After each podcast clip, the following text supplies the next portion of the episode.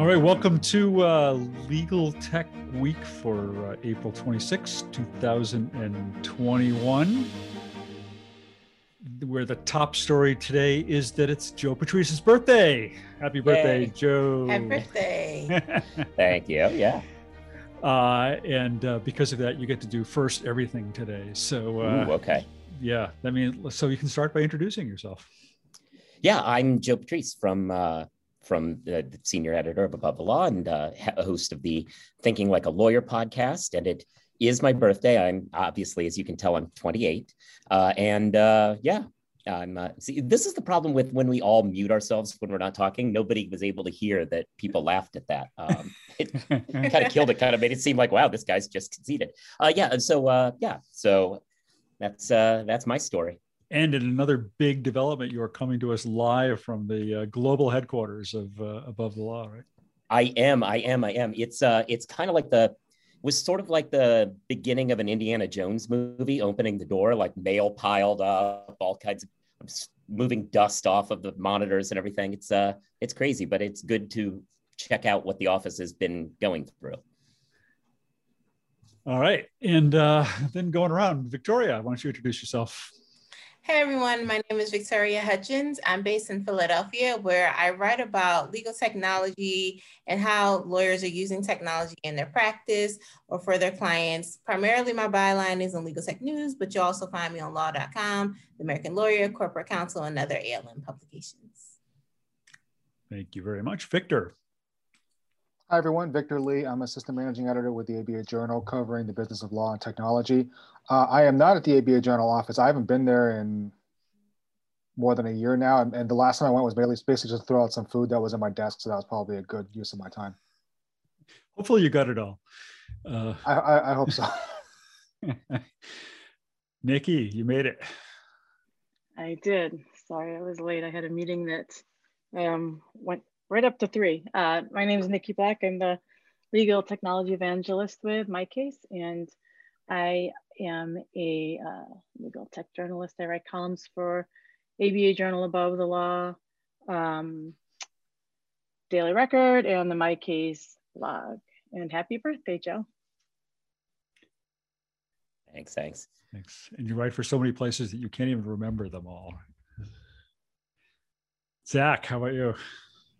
Hey there, everybody. My name is Zach Warren. I'm the editor in chief of ALM's Legal Tech News. I'm based here in Minnesota, and if I tried to go into ALM's nearest office, I think I'd be going to like either Denver or Cincinnati. So uh, I'm not going to try and do that anytime soon. I think you'll catch me in my home for at least the immediate future. And uh, last but not least for today, Steve Embry. Hi, Steve Embry. Uh, I'm coming to you from the Tech Law Crossroads offices, uh, which I've been in and never left, at least for several years. Uh, I uh, write the blog Tech Law Crossroads, which is uh, deals with legal technology, legal innovation, and whatever the hell else I want to talk about, since it's mine. Um, prior to that, I practiced law for uh, close to 40 years with a as a litigator in uh, big law. And uh, I am coming to you from the uh, global headquarters of uh, Law Law Sites uh, blog and Law Next podcast, which is here in uh, quaint little Gloucester, Massachusetts, a few hundred yards from the uh, waterfront near the ocean. Pretty place this time of year.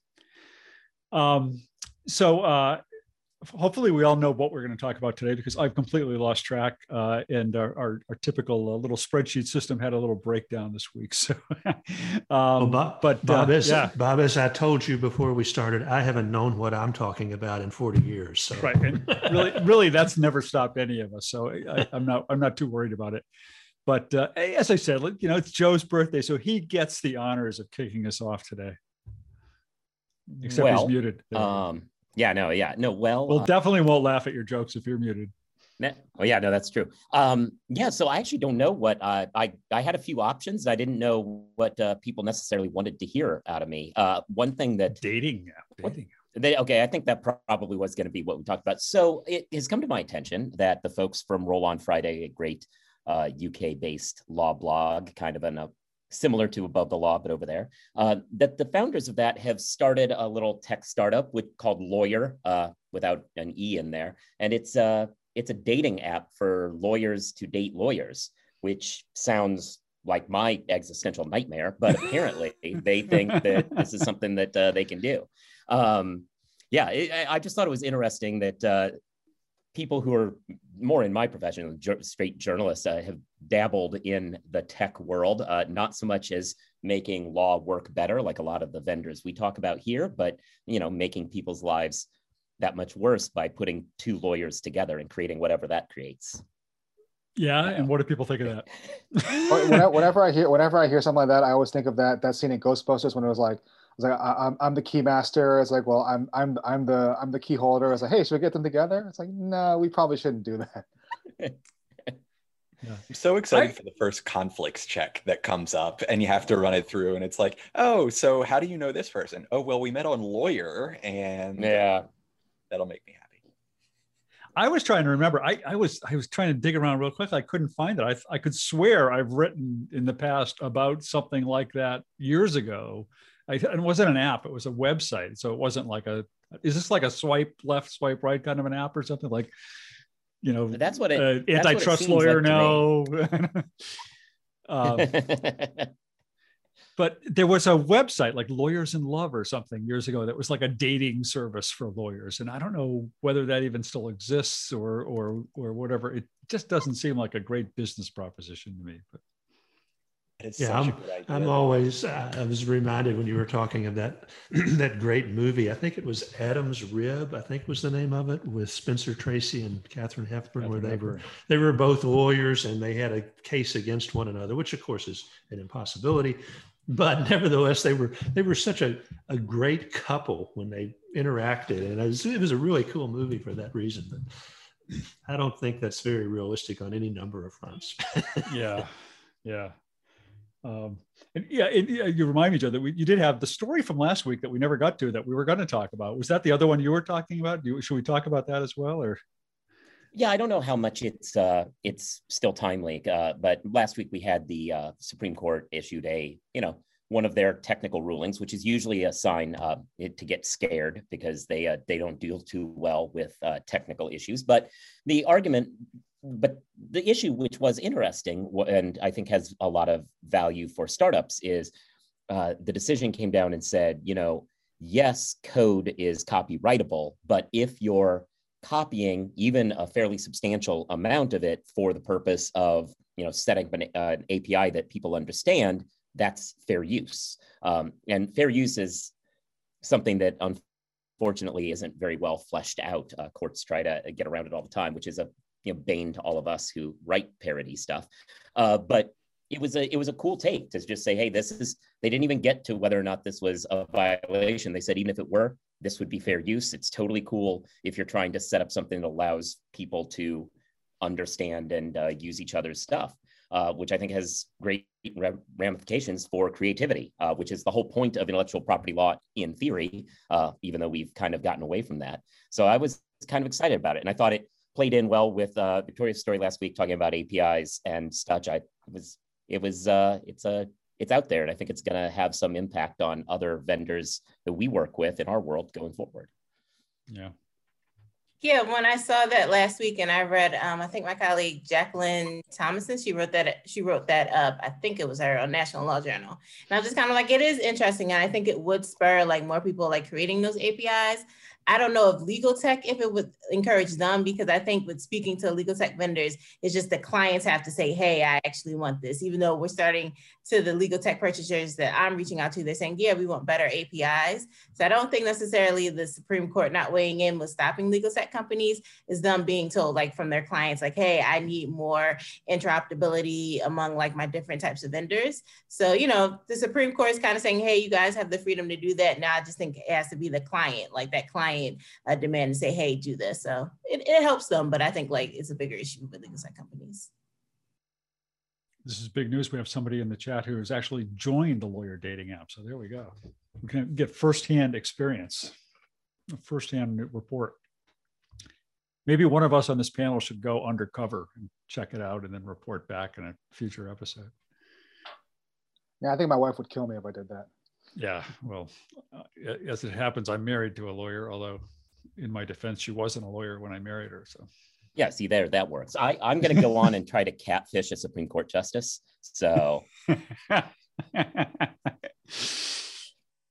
right. Um, what else? Uh, again, I'm kind of lost on what we have this week. Uh, I, I might just uh, just mention the story that one of the stories that I wrote about, just because I, I, think it was really notable news that Rocket Lawyer, which is uh, a platform that provides uh, legal forms and legal services uh, to individuals and consumers, um, raised $223 million, which is uh, a lot of money uh, by any measure. And, and given its it's been around since 2008, uh, in, but given its prior raises were all a couple of million dollars here and there along the way, it's never really raised a substantial amount of money.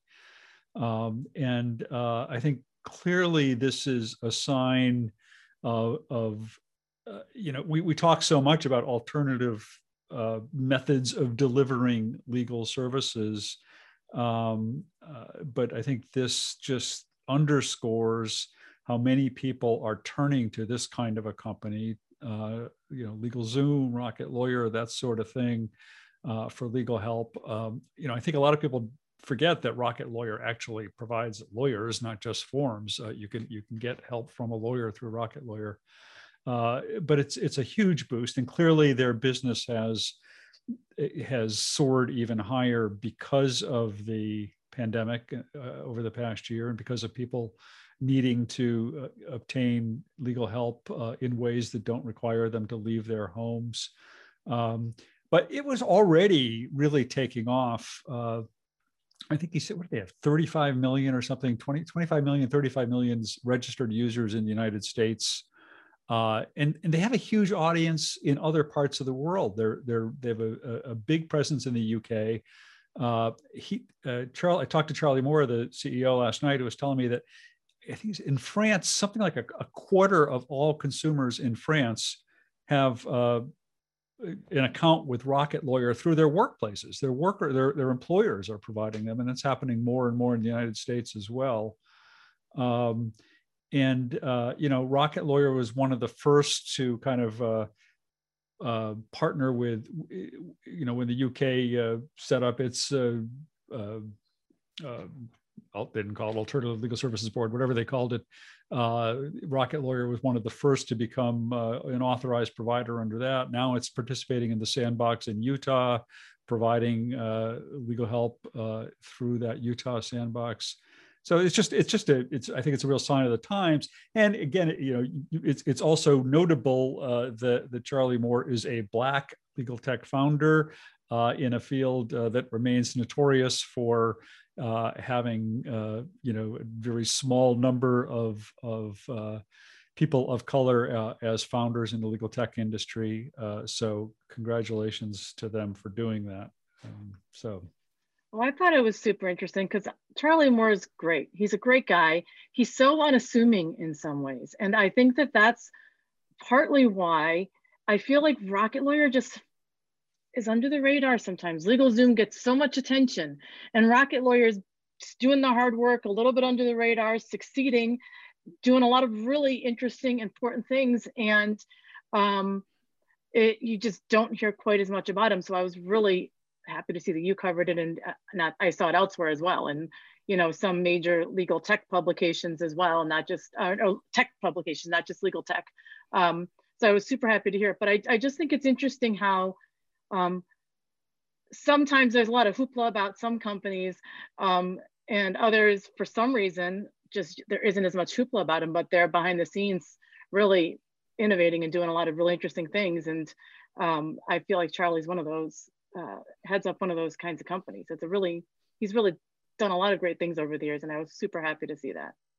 Yeah, absolutely yeah and i always kind of wonder like do you do more people like outside of like legal tech and the legal field do they know of legalzoom because of those commercials? And that kind of brings brand awareness but like what we've seen with kind of like um, covid-19 and the money that they're raising and that uh, rocket lawyer is one of the first or at least publicly to say like they were um, going to take part in the Utah sandbox, they really are exploring like those different avenues that you can um, provide like legal services. And especially like I've heard with some people, you don't maybe want to tackle the consumer side because it's kind of like consumers don't have a ton of like legal needs necessarily. They don't have uh, legal budgets like corporations, but it's kind of like he's showing that there is a market for that. You can still um, and not necessarily target target like a big law or corporate legal departments. Yeah.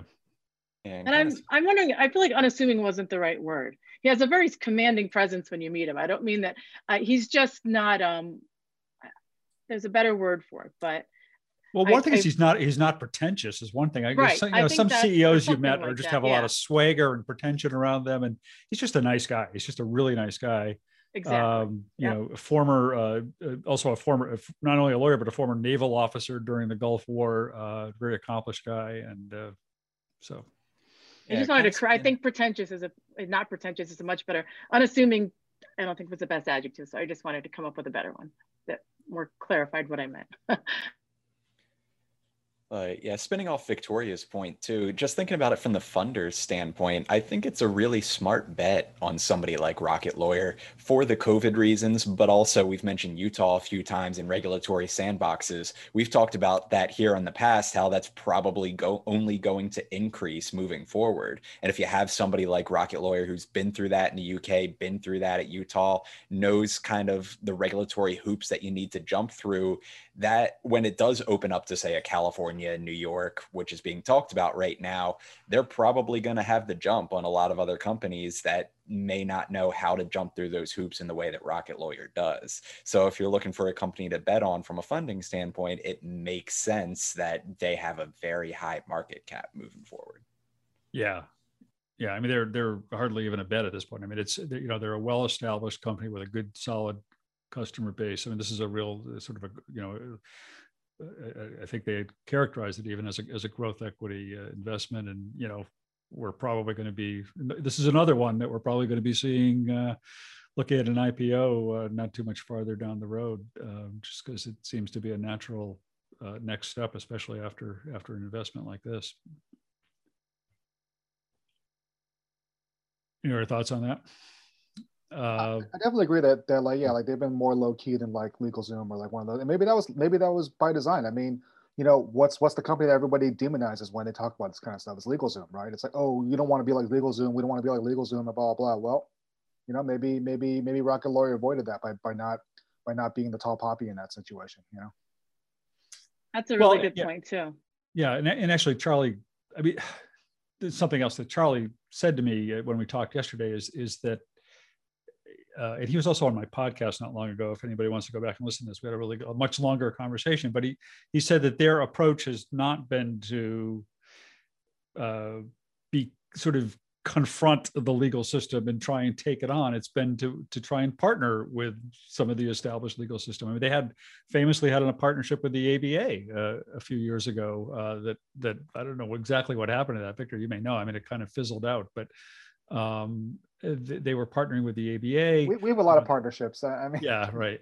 I mean, they've partnered with these, you know, they've with Utah. They're talking to Arizona about doing something there. I mean, they, have been trying to work with the bars, not against them, um, and, uh, and and work with some of the established providers. So, whether that's good or bad, I don't know. Go ahead. Thank you. Um, yeah, you, um, Bob, you mentioned about like Rocket Lawyer might be that next um, legal tech company that goes public. And um, my story is about um, Ironclad and them hiring Mary O'Carroll from um, Google, their legal ops lead, and her stepping down from CLOC because she'll be joining Ironclad um, and I think like community engagement or officer or something like that. I forgot to look at that up. But Ironclad, they um, earlier this year, back in January, they raised, they announced they raised $100 million and they said like they have ambitions to go public and i just kind of thought like oh are they using some of that um, money from the war chest to kind of like bolster and build up their um, team to like take themselves to the next level? So that was kind of interesting especially i don't know like what it means for legal ops that like we see somebody from legal ops join like a legal tech company. We saw that with Onit. They had someone from a financial i think it was new york based i forget the uh, institution's name. They joined from legal ops um, and they joined uh, Onit's uh, legal tech team. So I thought it's kind of interesting how you're seeing it develop and especially Ironclad, who's been pretty loud about like their ambitions to kind of go further than just being in that legal tech silo. So it's just kind of interesting to see how they're developing and maybe it means something for legal ops. I'm not really sure.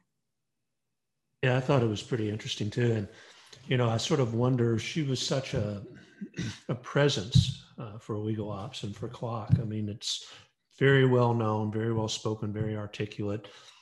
Just by virtue of her position, had a lot of stature in, in the in the um, industry, if that's the right word. And I wondered too how that's going to shake out now that the, the, the next person, I, I, know that there's a new president of CLOC, but uh, be interesting to see if if she can be replaced as sort of the really the face of legal ops in a, in a lot of ways. Yeah, my one of my reactions was never play poker with Jason Boehmig, the uh, CEO of Ironclad, because I, I, just had I just interviewed him like a couple weeks ago. He was on my podcast last. It was on up the episode this week or last week, I forget. Uh, and how, how, he kept that so close to his vest the whole time we were talking. I don't know because I would have been uh, uh, dying to tell somebody the news that you know we just brought her aboard. Uh, I mean, it's, that's just huge news from an industry basis. It's great for Ironclad. Uh, it does uh, you know, it, it, really it, it only I think undermine underlies the uh, importance of, of, of legal ops overall. Uh, you know, it, it may have an effect on CLOC and the organization, but it, it just emphasizes the importance of uh, of uh, that area of, of the legal field and and of the people who work in it.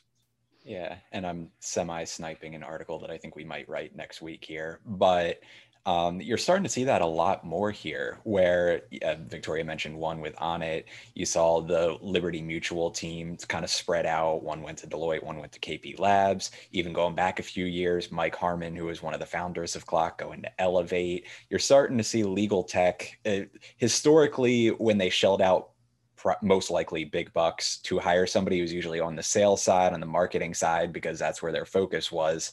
But they're really looking into operations and okay, not only how do we establish these relationships because we have people that used to be there, but presumably they can help inform our product as well, tell us what legal ops really needs because legal ops has been that connection between tech, between GCs in the past. Um, so I think it's smart and something that I wouldn't be surprised to see more of, more people that kind of make uh, their career in legal ops initially go into legal tech um, and at particularly high positions when they do. Yeah.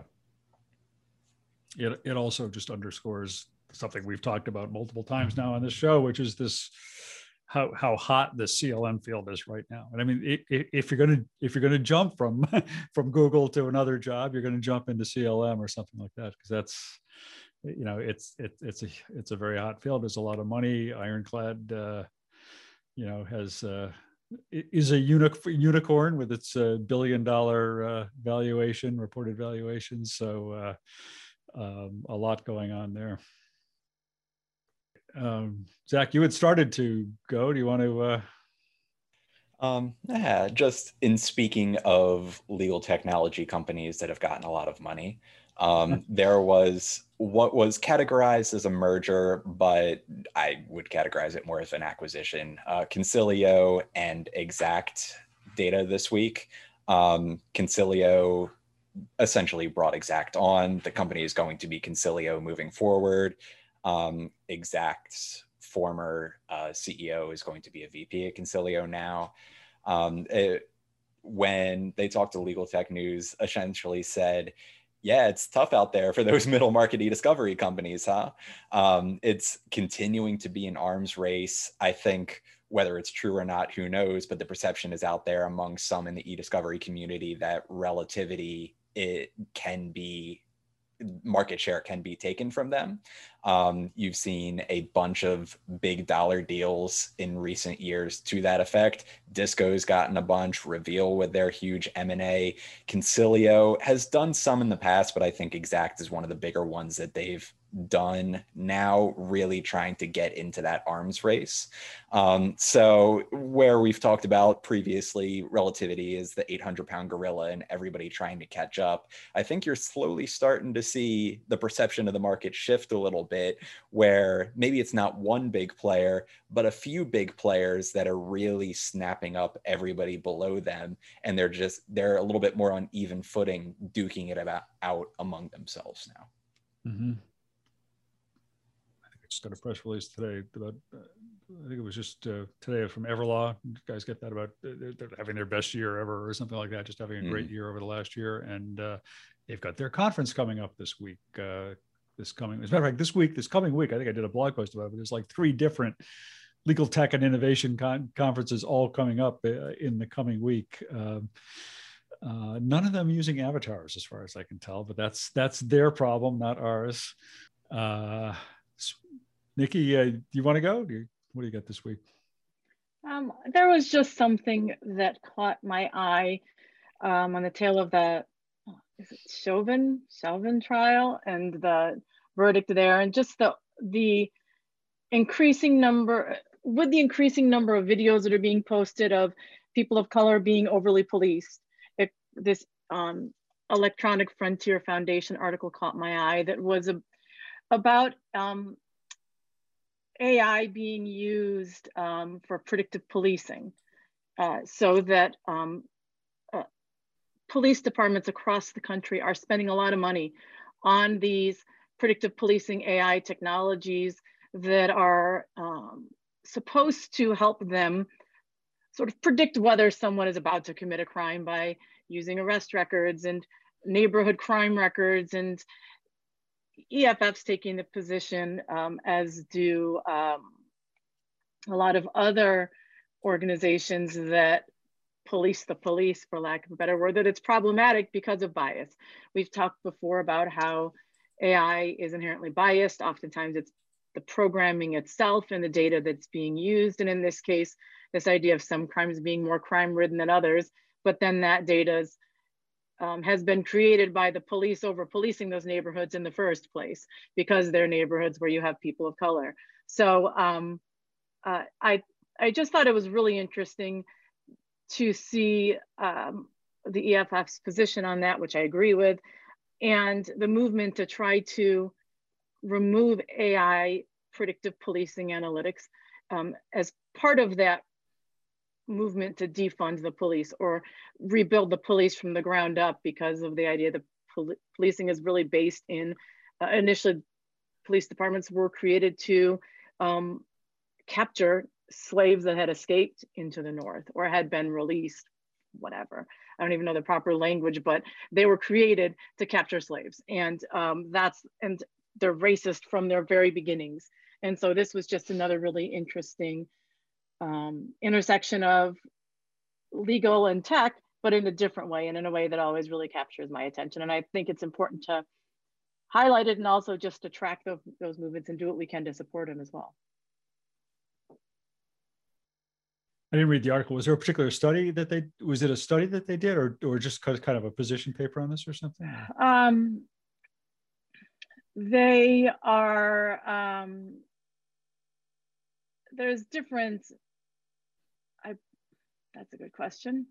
um, I believe that it's just they're just taking this position. They're they've argued in the past that the technology should be banned, and um, a group of federal elected officials are raising concerns about the dangers of predictive policing. So it's recently because of the um, uh, climate uh, nationally that's happening in part because of the Black Lives Matter movement and in part because of the verdict in the Chauvin case. It's bringing it back to light, and so they were just sort of releasing the statement to support some of the um, things that were being done by some legislators, including, uh, um, including, and that's also part of that, um, I think, the Biden um, administration's movement to try to investigate some police departments as well. So it was just sort of supporting that. And I thought it was interesting and just wanted to bring that up.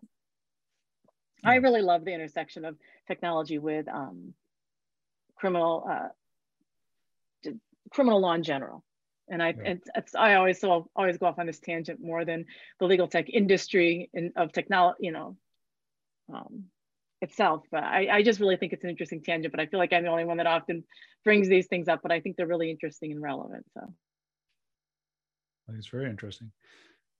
I, I wonder whether the idea of predictive policing, like like the use of any kind of predictive technology in any field, is sort of like toothpaste out of the tube. But the better way to go at it is to somehow address the uh, underlying biases in in the technology um, rather than expect that police are just going to stop using that technology because that seems seems unlikely. Uh, I mean, it seems like once they have technology like that, it's going to be harder and harder to get them to not use it, but uh, rather to address the possibility of coming up with predictive technology that is in fact uh, not not not biased and and uh, doesn't have those problems inherent in it. But well, the concept is also a, offensive, right? It reminds me of the thought police from 1984 you know there's this slippery slope with these predictive technologies as well that's really just problematic and offensive and dystopian.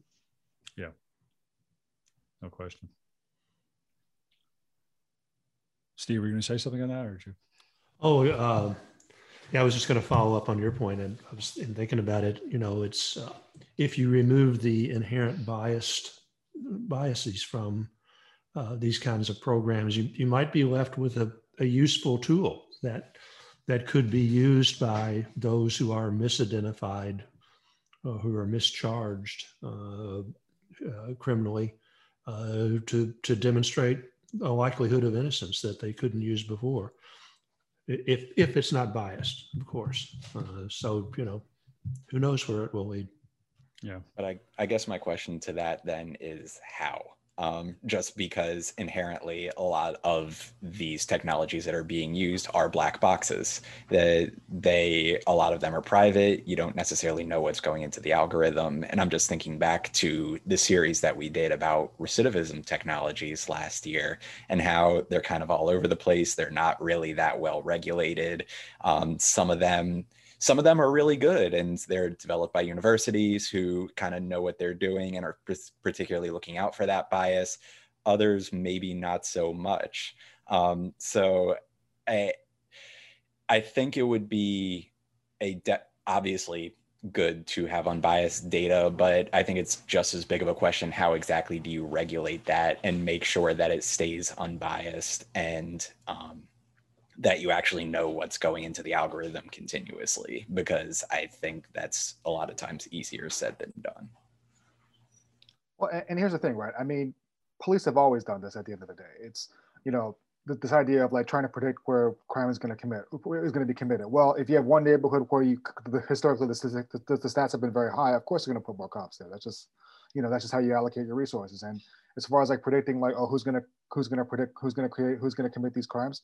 Well you know you look at people's rap sheets like oh well they've done this this this in the past. They're probably gonna do this this in the future. So it, you know i mean at the end of the day it's like the technology is the technology. But i mean as long as you're still like reinforcing that kind of you know philosophy amongst like police officers as, as, as, in, as in this is how they do their job this is how they, they they they look for people who are who may or may not be about to commit crimes or whatnot then i mean it doesn't matter what the technology is going to be. That that, that problem's always going to be there yeah. All, all the all the more reason to for us as lawyers and legal community to be all the more vigilant with respect to our constitutional and individual rights in criminal proceedings. Well, right, and that right, and as a former criminal defense attorney, I, I mean that was my job for the better part of a decade, and you know the reason that there are more arrests is because they don't. There is passive policing where I live the police don't get involved in your life unless you call them and actively invite them into your life, unless you're committing some sort of major crime and it's on their radar. But that's not what happens in um, neighborhoods where people of color live. It is active policing and this trying to predict. If they want to know that there are drugs being used, go to any frat house and any campus in this country on any day and you're going to find drugs, but they're not doing that. You know, they're not constantly raiding the frat houses or hanging around outside the frat houses. No, they're not doing this, but they do this in black neighborhoods and neighborhoods where people of color live. And that's why there's so many more arrests. And people's rap sheets You know, these kids get arrested when they're 14 for something stupid, like not having a bell on their bike. That's actually something that people get stopped for in Rochester all the time. No one's pulling suburban five-year-olds over for not having a bell on their bike, but they're pulling young black boys over. And so then they become part of the justice system at a very young age. And of course, they're going to have more arrests. And I used to see this all the time. You know, these people have rap sheets from a very young age. They weren't doing anything other than walking around as a black person. And so this predictive policing and using this data, it's flawed at its very, you know, at its essence. And so you can't use this data to predict who's going to commit a crime. And that's why it becomes this stop police. We all think, I want to kill that person. They're a jerk. Just because you thought that doesn't mean you're going to do it. And that, this sort of is that sort of that slippery slope. And so I, I get a little impassioned about it, as you can tell. But you know, it's because I was in it for a long time. And sometimes you just understand why these um, people that you represent are just so they've lost their will to fight. And they just and they're so mad and angry and upset and there's a reason for it and it's not fair. And at least these things are being brought to light now um, and at least these questions are being asked but sometimes i think it is too little too late like you said bob. You know that's an excellent point niki because you know even with my kids, you know, they, they got into trouble. All kids get into trouble, right? I mean, that's what you do when you're a teenager. You get into trouble, and you know, if you're lucky, you don't get caught. I mean, let's face it. Well, you know, a bad man did a couple of things and got caught, right? Nothing serious, but because of who I was, and because my background, and because my access to the justice system, and because I knew how things work, I was able to ensure that they came out of it without a record. But that's because uh, you know I'm a I'm a white male lawyer. You know, if they had been in a family, if they had been children of, of color, that they wouldn't have. They would have had the the rap sheet that you're talking about. And so, all these people, we just sort of we, we have this one piece of society that's able to navigate through the legal system and deal with those kinds of things in a without future repercussions and this whole other piece of society that can't and are left with the mess for the rest of their life. Yeah. Yeah, I mean, I guess I, I think the bigger problem is that policing is broken, uh, and and that's and I think that's kind of what your, your point is, Niki. We need to really address. That's what really needs to be addressed. I mean, the, the the the the one thing we have seen over and over again over the last year is just how badly broken how we police, how our country polices is is is uh, is and, and if you put flawed technology in the hands of a, of a broken uh, system then you're really going to have trouble. So i mean part of the problem part of the question about this technology is how is it used? How is it deployed? If, if it's used if it's just being used to kind of allocate resources in some general way well maybe that's okay. If it's being used to more specifically target groups or individuals or or people based on the color of their skin or where they live that's that's much more concerning um and yeah uh, and yeah. bob when you talked about like the ways that you could use technology and like law enforcement actually be useful and not actually create more disparities that reminded me of i think in San Francisco, the DA, the DA there, he introduced like this tech program that would like um, black out mentions of like people's names, you know, things that would kind of define their like uh, race, ethnicity, I think even gender and sexuality, and just like the um, what was it, the uh, the lawyers, um, the assistant DAs would first see the report and, and, things would be blocked out so they couldn't figure out like um, what race or ethnicity someone was, and they would make their decision like, okay, this is maybe the charges that we should bring. And then they would see a later version, they would see with everything there. And if they made changes based on, oh no, I think we should actually up the charges, they would have to write like, why did you make that decision after you saw like their name and where they were and everything like that. So there are ways, and I've heard like people also use that type of like blacking out system for resumes. So like if someone has like a name that maybe seems a little too ethnic, and they might say, oh, I don't know, there'll be a fit here. You know, there are some ways that I think like it kind of can like take out maybe some biases when like you in using technology. So there are ways. So it's not like we have to be completely like old school and just say, oh, tech is bad. We can never use it. But there's some ways that you can use it to kind of like make people a little bit less, um, maybe take the bias out or maybe make people look at things a little bit differently. All right. Well, since we just heard from Niki about somebody else's story, I think Steve was going to talk about Niki's story. yes. I think it was your story, but you mentioned me. well, as, as I've told Bob before, I don't have an original thought in my head. So I only get by by plugging in off other people's story. No. So, uh, you Not know, I was, uh, I was, uh, I was interested in uh, looking back at the Monroe County Bar Association and the Avatar conference. And what I was particularly interested in, you know, that was a, uh, as, as Niki knows, and so so well, in, in our starring role in that, in our starring role. But the conference was it was a it was a solo and small firm annual meeting, uh, and so I was kind of I was curious about that because you know whenever you start talking about an avatar conference, even in the legal tech world, people are kind of like, mm, I don't know, it sounds kind of nerdy. And we all joke about it. I mean, you, guys kid Niki and I, like, you know, that is crazy to avatar people. What are they, you know? And so I was really interested in what did the what did Monroe County solo and small firm lawyers think of this? So I, I talked to, to Kevin Ryan, who's the executive director, and somewhat to my surprise, he said they loved it they loved it. They thought it was great. In fact, it was almost life changing or career changing to some of them. Uh, and you know, he he went on to tell me that that these were not the most. Many of these people were not the most computer computer literate lawyers. Um, and, and and this is in Rochester, New York, for everybody's background.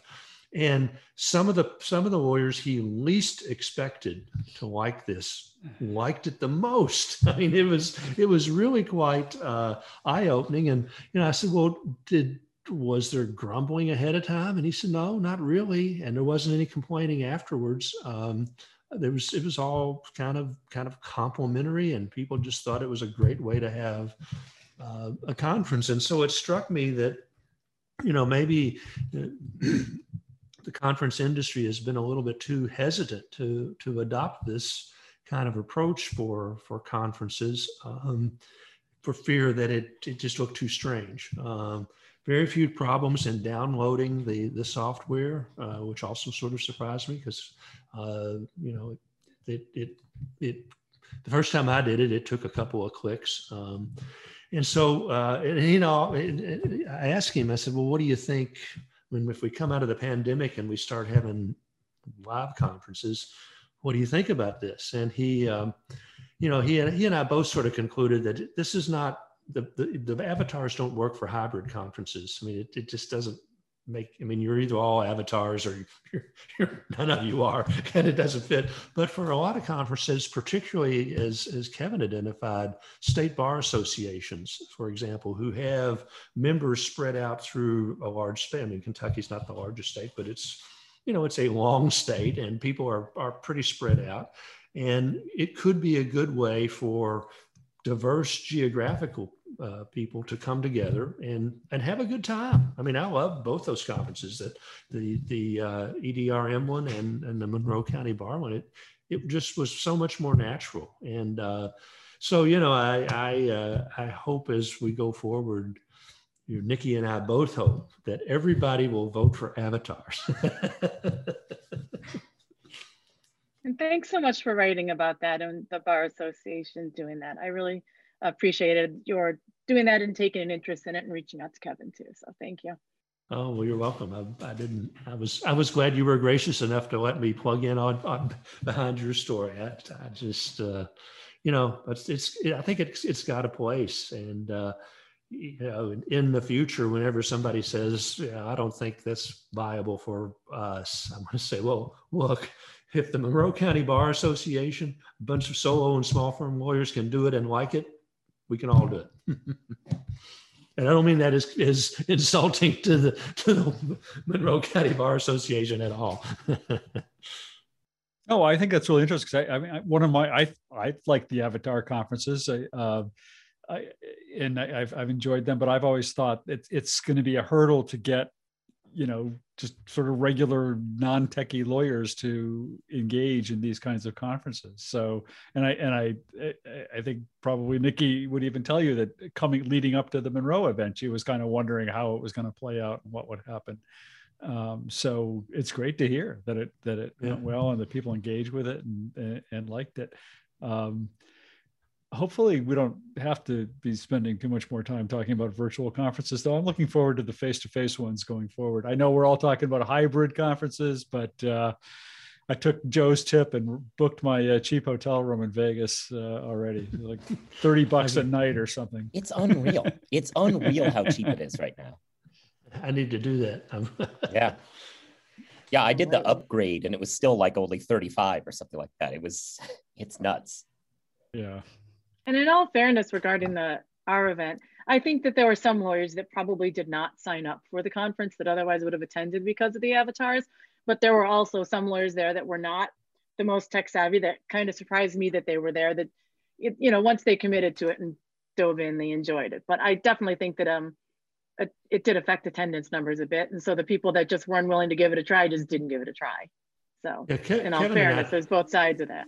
Kevin and I talked about that a little bit, and he he he like you, Niki. It's hard to know why people didn't attend. I mean, it's you know, Kevin sort of said, you know, it's been a hard year for for solo and small firm lawyers, um, which is true, and uh, you know whether that contributed to you know lower attendance, you know, who knows? Um, but yeah, I mean, obviously, some people may have turned their nose up at it it would be interesting to see if if they had the opportunity to do it again next year, which will probably be live next year, but you know whether more people will come in because people say well, this is really a lot of fun. Victor, uh, you've got a story this week. You want to talk about that? Oh yeah, um, yeah, I didn't make the uh, the email before before the show, so I wasn't sure if I was going to going to get a chance to talk to talk about it or not. You got it on the um, spreadsheet, which is where it's supposed to go. You get points, man. so uh, so yeah, so just uh, um, uh, this week out of Europe, um, probably not the biggest news to come out of Europe this week, but um, uh, you know, for for for for soccer fans, they uh, know what I'm talking about. But um, the uh, there's a New York Times article that talked about how uh, the EU is proposing uh, very strict uh, regulations concerning you know ethical use of AI. Uh, I thought that was very interesting, just with with the way that they were going about it. Um, you know, one thing that they've been um, you know pretty you know like talking about like just like how how uh, facial recognition should be deployed. Um, you know, wanting to make sure that you know the um, having having uh, human oversight, wanting to make sure that the you know the data can be vetted. Um, you know, for deep fakes, they want to like you know have something you know have some kind of indication to, to put to put under that it's you know that it was manipulated or it was altered somehow. So it, it, it just kind of struck me as sort of like you know you know we you know the EU is kind of on the, on the, has been on the vanguard of sort of like protecting consumers, protecting people from you know um, you know making sure that, that that tech doesn't overreach and, and and making sure people are protected from that. And this you know with GDPR and this is just another example of that. Just shows that they're really kind of on they're really kind of on the cutting edge as far as like protecting individuals, making sure that tech is is is deployed ethically. I mean, obviously, devil's in the details with these kind of things, but uh, I, I just thought it was it was very interesting just just how they just how they're going about it. How are Victor? How are they going about it? And how would they regulate AI? Um, well, uh, just like like you know, like they set set strict strict regulations as far as like you know, um, um, you know, making sure that like uh, uh, facial recognition software was was you know uh, you know the, the, algorithms for you know like vetting the algorithms for uh, facial recognition software. Uh, you know, having human oversight of um, of various AI, you know various programs and whatnot, making sure that the uh, the data is vetted properly. You know, for like I said, for the deep fakes, they want to make sure they have something on there to um, to make sure that uh, um, you know it, it, says that it was um, you know manipulated or was changed somehow. And I think the penalty is that um, um, it's you know it, it's they're, they're, like commercial penalties and they're like some you know like um, uh, other ways that they're going to regulate to regulate it. So I mean, it, it, yeah, it just it, it just kind of shows that that that that this is where they're thinking that this is where their minds are with with regards to with regards to that stuff. Yeah, you, you kind of said it though. At least for me, the devil is kind of in the details a little bit, um, particularly when I'm thinking about something like GDPR. We've had a couple very high profile fines, but I think some, if you talk to some privacy lawyers over there, they'll say, we thought they'd be a little bit more heavy handed in actually enforcing this stuff than they've actually been. Um, so I'm curious with something like this, particularly with AI, which is a relatively cutting edge technology like facial recognition. Um, I'm curious as to how much enforcement they will actually be doing. Um, I definitely think it's a step in the right direction, and I definitely think it's a good thing to implement. But we'll see how it's actually carried out. And don't mind me if I'm a little bit skeptical on how they'll be doing it. Sure, and I, I think these are proposed rules, so I don't even know if I don't know what the process is as far as like adopting things over there. You know, this is where probably having Caroline would probably help be helpful as far as explaining how the EU works. Um, but uh, yeah, I mean, yeah, I, I don't know what the what the what the what the procedure is as far as like you know modifying the rules go.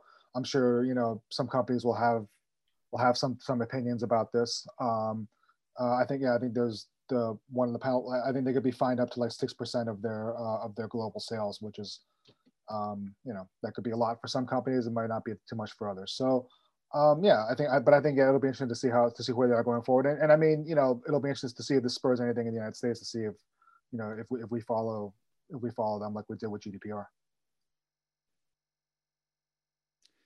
You know, I think one other possible, I, I don't know, this is a direct implication for legal tech, but um, we, I forget whether we've talked about this issue before, but I, I know it, I'm sure some of us have written about it. I know I've written about it. This this question of the extent to which uh, legal tech companies uh, should be expected to be somewhat transparent about their own, you know, AI algorithms that they're using in their products, and some of that comes out of the uh, the research um, into uh, differences among legal research algorithms and how they produce different results based on their algorithms.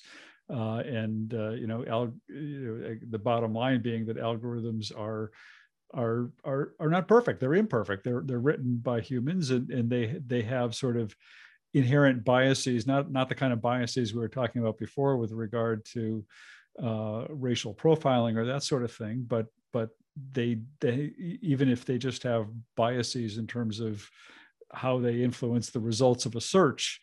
Um, that's something that consumers of those products should have some ability to know. And I know some some of the legal research companies have taken sort of small steps towards uh, providing some transparency around their algorithms. Fastcase has a little uh, place you can go uh, and kind of see how their algorithms being weighted, and you can adjust. There's like little sliders where you can adjust the weighting of their algorithm to produce different search results. Um, so it's not quite regulation of AI, but uh, you know, I think uh, going forward, even if not regulation around AI, I think we should expect to see companies become more transparent around their AI, uh, and I think that's something we're going to eventually expect as a right. You know, it's uh, interesting. The Supreme Court decision yesterday, sort of with respect to all of this, and they came out with an opinion which basically denied the, the ability of the Federal Trade Commission to recover uh, monies for consumers for deceptive practices, um, which, you know, eh, you might say, so what? But so what is, you know, so somebody, uh, you know, sell some of your personally your, your, private information and you're you're identified. Well, oh, that's really bad. But what can you do about it? Right? You're going to go hire a lawyer. You're going to you're going to sue the company. You, that's going to cost you more than it's ever be worth. What are you going to, you're going to file a class action? Who wants to do that? Not too many. And so the FTC was kind of stepping into that breach and uh, trying to collect money and police um, deceptive practices, particularly in the technology arena. And now they've, they've had a pretty significant tool removed from them. Um, so I thought it was, it could be, could end up being a pretty important opinion and could let you know, a lot of technology case uh, companies get away with more than they have in the past. Mm-hmm. All right, did I miss anybody? I didn't miss anybody, right? Anybody have any rants or raves? Anything they want to rant about this week? Yes. We broke a snow record two days ago in Rochester, a snow record.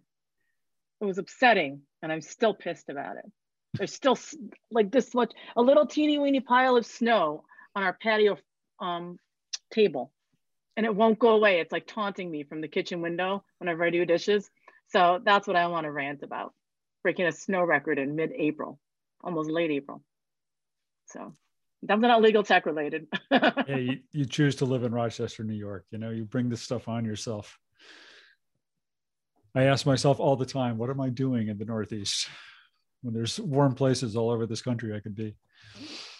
Oh, being in Minnesota, I definitely feel that one. Um, we were actually chatting a little bit before we came on. I was in Green Bay for a period of six months, and I will always remember I was working at the NBC station there. On April 20th, we had a foot long snowstorm or foot tall snowstorm. And because I was the intern, they wanted me to come in for school closings. So I never did the early morning shift. I was there at 3 a.m. It was me and the morning show producer. And when I got in, the morning show producer was blasting Grateful Dead and in a very happy mood. And I was very confused until realizing that it was 420. So sometimes April snowstorms happen, and sometimes they can be fun coincidences that you look back on and realize how naive you were. All right. Any other rants, raves, comments, thoughts? Brilliant well, I'm, insights. I'm, I'm glad the European Super League failed. I was very upset about that. Um, not because I thought it was undemocratic or I thought it was, you know, a destruction of the merit-based system or whatnot. It's just because I didn't want to see my team get their butts kicked every every year by Real Madrid and Barcelona. So I'm very happy about that. All right, we, we may have to pick that up again when Caroline's back next week because uh, I think she had some opinions about that as well. All right, well, uh, I think that does it. Joe's got to go. Joe's got a lot of celebrating to do. It's his birthday. You go ahead. A good I day. do. I'm getting a. We're getting a, a group of all the vaccinated people in my in my world are all getting together. So yeah, it's going to be like the first time we can do that. Showing scabs or something, or yeah, well, I mean, we've got our little New York passports and everything, and uh, yeah, so we're going to a place, and they've got a room for us because we're uh, all in. Awesome! That sounds like fun. Yeah. All right. Well, thanks to everybody, and uh, we'll be back again next week talking about legal tech and innovation. Everybody have a good week. Have a good weekend.